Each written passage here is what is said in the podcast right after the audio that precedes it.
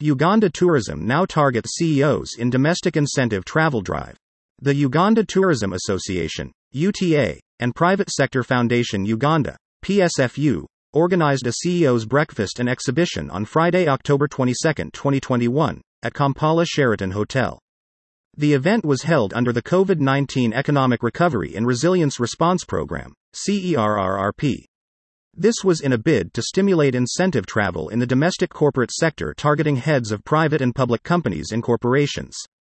The event was opened by Permanent Secretary, PS, of the Ministry of Tourism, Wildlife and Antiquities, MTWA, Doreen Katusiime.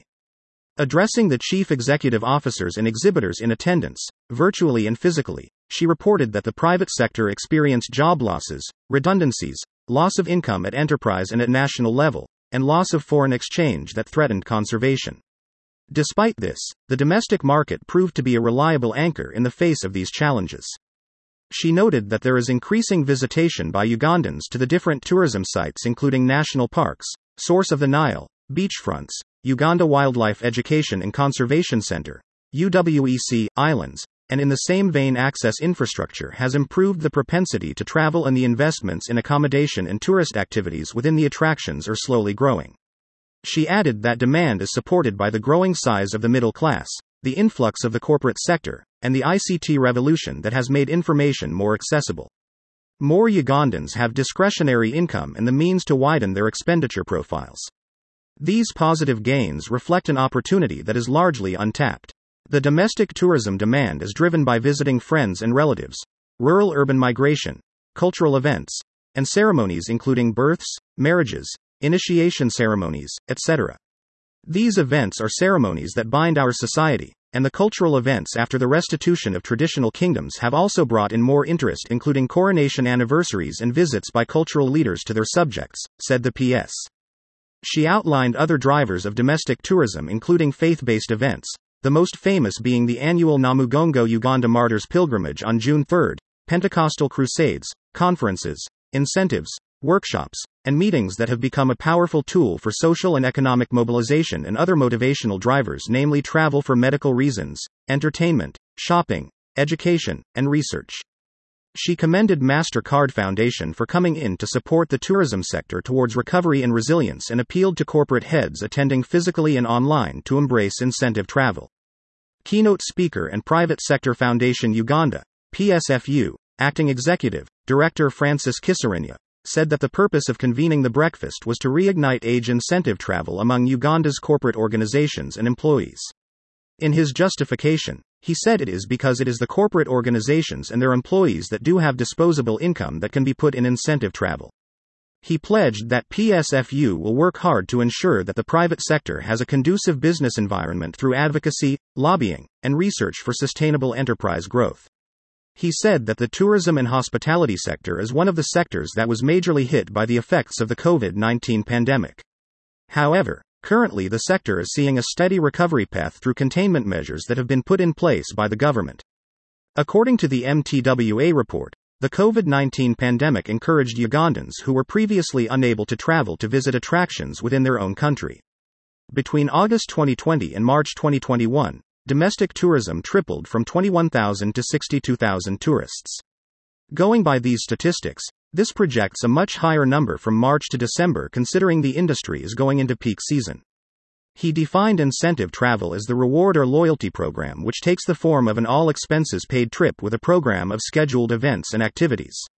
It is both public and private enterprises that incorporate incentive travel that recognize benefits ranging from greater loyalty from the employees, strong team relations between employer and employees, maintained motivation, providing goals, healthy competition in the workplace, boosting employee creativity and productivity, creating a positive company culture, and making the business more attractive for recruits. He added that incentive travel has immense economic and social transformation potential to employees and to the economy, which may include fueling strong performance growth and advocacy, creating measurable sales growth, and return on investments. Through self funding, it provides a unique experience of peers traveling with company leaders that is more effective than when they travel on their own. It also supports the ability to align corporate objectives, individual objectives, and brand advocacy. Emerging research indicates that emotional connection with the brand is more powerful than the existing motivators alone driving sales effort.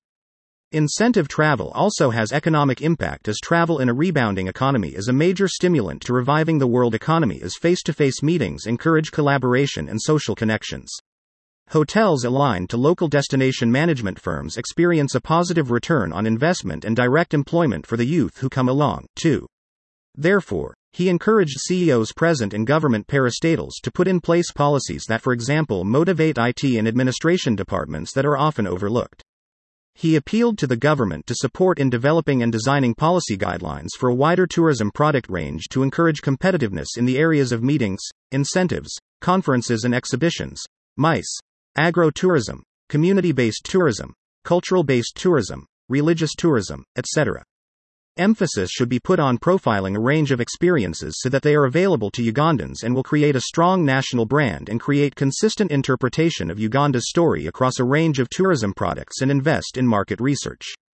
He thanked development partner and sponsor, the MasterCard Foundation, for coming up with a budget of 32 billion Ugandan shillings, 8.98 million United States dollars, which it entrusted to the government and private sector.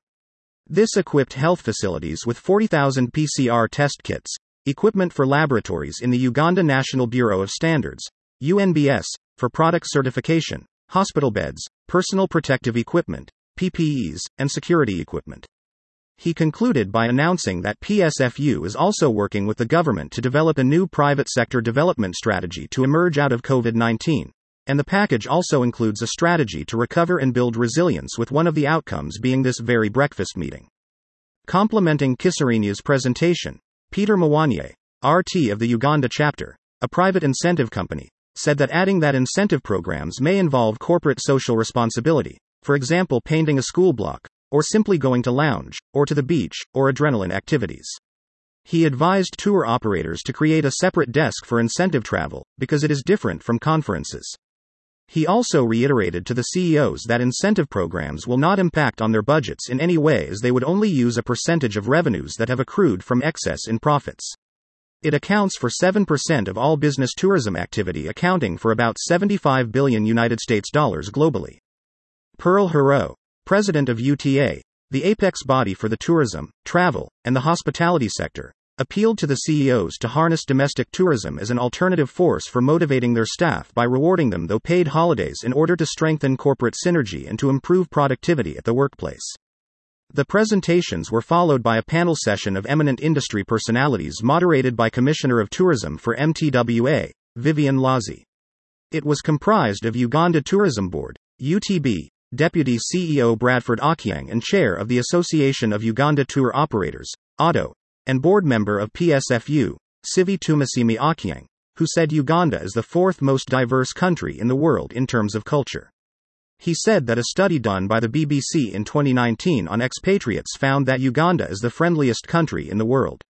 However, the last competitive index study rated Uganda at 112 out of 140 countries. In terms of health and hygiene, it was 136 out of 140, which is a big problem. He advised that they need to make the destination first attractive and competitive. Civy Tumusiime encouraged CEOs to get on the domestic tourism program bandwagon by incentivizing their staff and their families with domestic trips, as the young would grow up to embrace the culture. Exhibiting companies from the private sector included National Arts and Cultural Crafts Association of Uganda, Marat Studios, Arlanda Tours and Travel, Orogu Tours, Petna Africa Tours, Voyager African Safaris, Let's Go Travel, FCM Travel Solutions, Pristine Tours, Buffalo Safari Lodge, Papyrus Guesthouse, Parkview Safari Lodge, Sites Travel, Gazelle Safaris, Gorilla Heights Lodge, Pinnacle Africa, MJ Safaris, Asante Mama, Go Africa Safaris, Malang Travel, Talent Africa, and Toro Kingdom.